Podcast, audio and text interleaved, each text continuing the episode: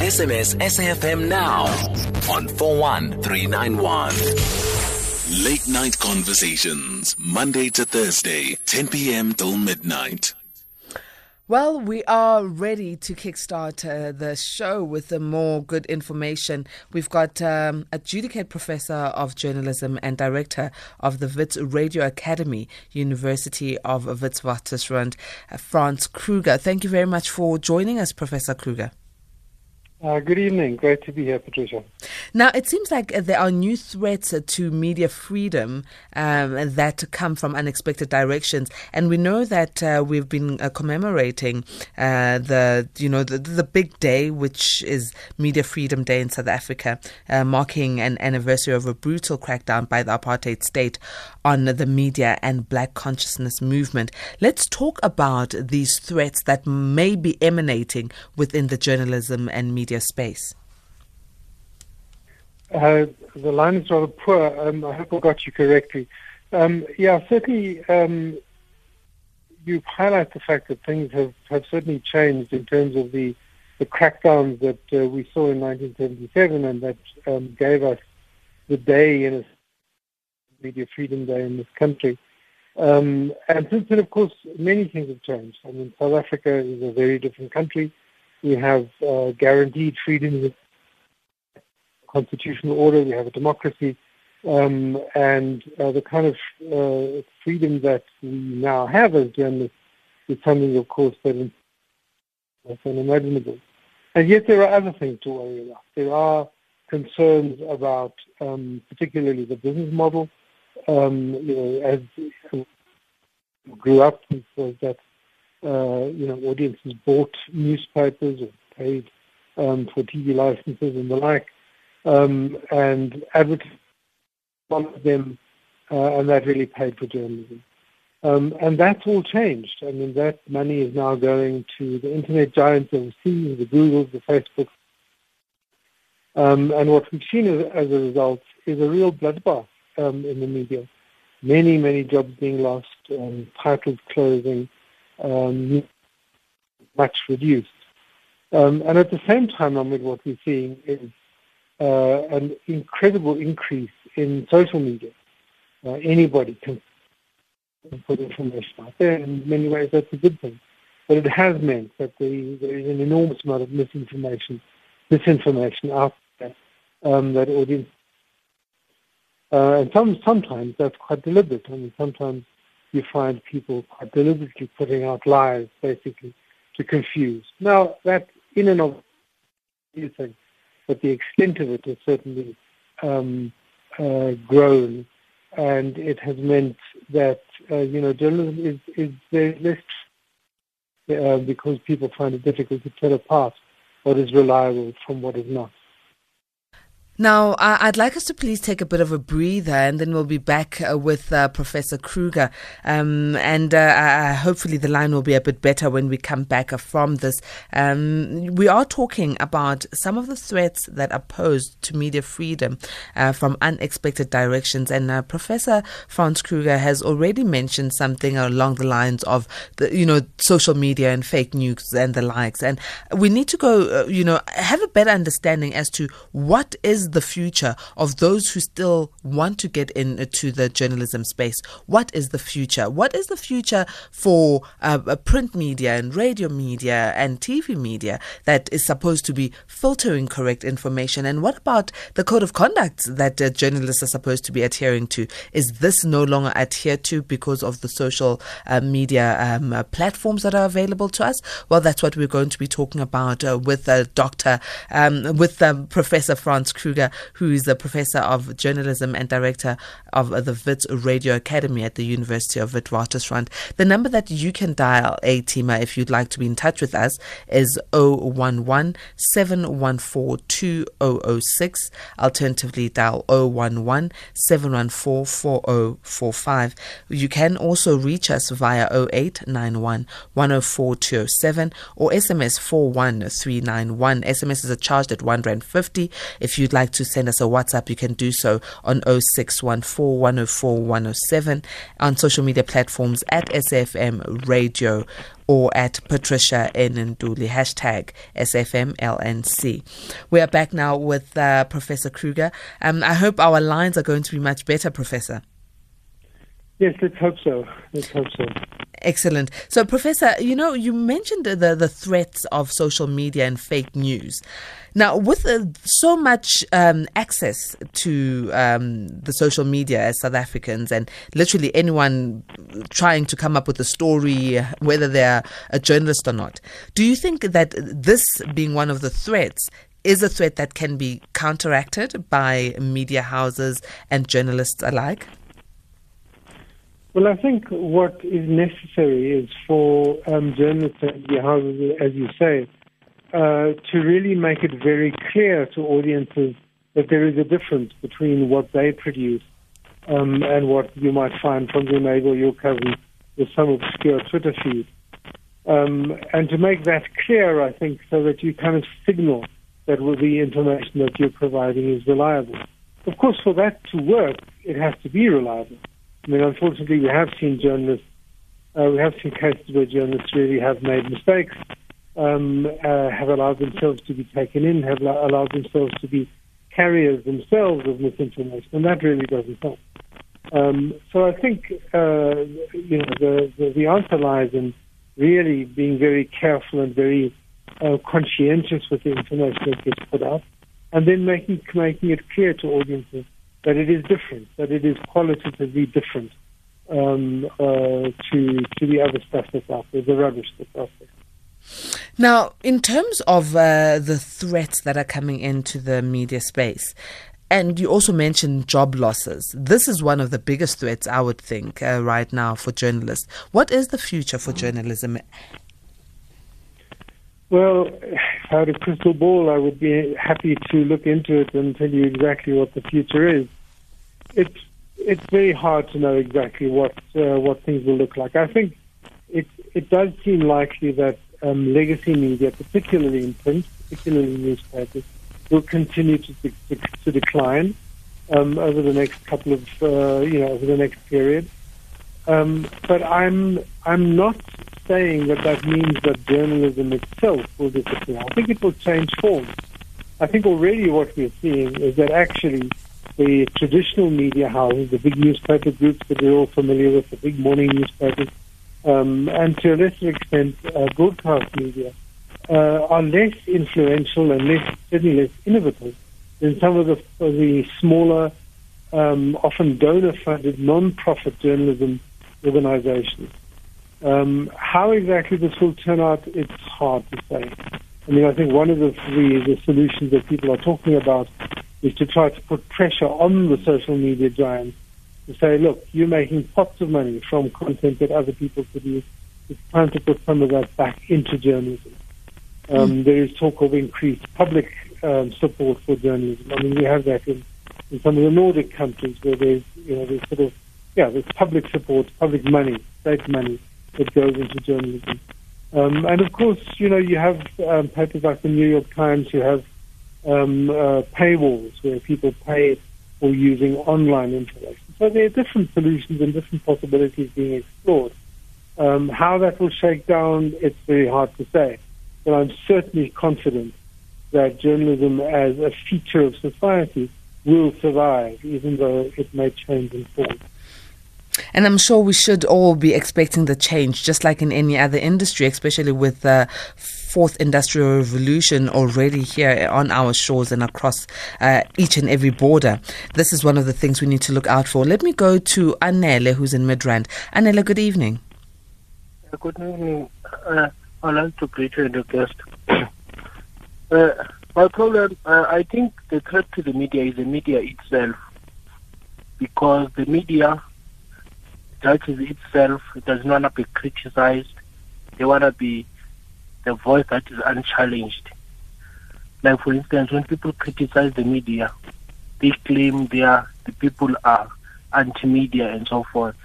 And there's proof that media is one of the is one of the of those who pushes fake news. We've seen with the what they said about Iraq and so forth, and how they paint U.S. But the U.S. is one of the countries that bullies other countries. But the media paints U.S. as the, this democratic country. But because the the media is driven by profit and not by facts and so forth. So for me, media is a threat to itself. And the reason they attack social media now is because they can't control social media. They want to control the narrative of what the people must hear and must not read. Now, because that's why they say people who, who put narrative that is alternative to mainstream media, they claim those people are bots and so forth. So for me, I think now they are uncomfortable to being challenged. Mm. All right. Uh, thank you very much for that um, uh, view, Anele. Um, uh, okay. Professor Kruger, what are your thoughts on what Anele has just cited, the fact that the media itself is a threat unto itself? Well, I I think that certainly, um, if, you know, if Anele is saying that, um, you know, the media needs to be uh, to, to to be prepared to accept criticism, I think he's absolutely right. Um, and and perhaps you know there are sometimes uh, uh, you know situations where people are unwilling to to accept the kind of criticism that comes their way. But I certainly think a, a self-critical media is a, is a is a good thing. I mean, we've recently seen the publication of Anton Harber's book. Um, so, for the record, where he unpacks in great detail how badly things went wrong at the Sunday Times. And that's a form of media self-criticism, I guess. Anton Harber is a professor of journalism, my colleague at this, um, and that is, I think, a very healthy thing. Um, so, uh, you know, I'm not sure that uh, it is even possible for the media to want to control um, the narrative. Um, I think that the richness of different alter- alternative views and so on um, is actually is an enrichment. I mean, it is a positive thing. But I do think that there is such a thing as, as disinformation. I think that there are people who put out stories that are simply incorrect. It is true that sometimes the media themselves have been taken and sometimes the media themselves have, have even deliberately um, put out stories that were incorrect. But it doesn't, um, I think, remove from the fact that what we need, a society needs, is a sense of reliability, a sense that there is information that you can trust. Um, and I think we all have an interest in achieving that. Mm. Let's uh, go to another caller, Sipho. Um, oh, good evening, A-Team. How are you doing? Uh, I'm, I'm fine. Excellent. Hello, can you hear me? Sipho, are you there? Yes, I'm here. Mm-hmm. Go ahead. Yes, I wanted to comment uh, to the topic uh, with the uh, caller. Mm-hmm. Uh, like about the I, I think the, uh, the initiative that uh, is driving is uh, very important because, like uh, we see now, uh, the social media is uh, dominating our media space or, or for future generation, so that like we can instill the culture of uh, uh, good writing and then like uh, like who will be passionate about the the industry because like uh, there's a lot of fake news and so forth. So people like, uh, but they still go to the credible sources. That's where they consider news. Mm. All right. Yes. Thank you very much, Sipho. Okay, thanks. Sir. Excellent. Um, would you like to comment on that, uh, Professor Kruger? I didn't quite catch the the gist of it. The, mm. the line was quite poor. Yeah, the line was a bit bad. Let's move on uh, to Ngonde. Ngonde, good evening. How are you? Nguleko, evening to you. Quick one. Um, let me just compare CNN and RT, which is Channel 47 and 401 respectively. It is so pathetic to see CNN so obviously biased. You know, my worry with the South African um, you know, media consumers would be such that they would tend to think that Joe Biden will definitely be the president. Little do they know the full extent of the American politics, electoral college system. Let's leave there. Let's come here at home. The old adage, the one who pays the piper plays the tune, and in light of the media or journalists being accurate, you know, fairness and balanced.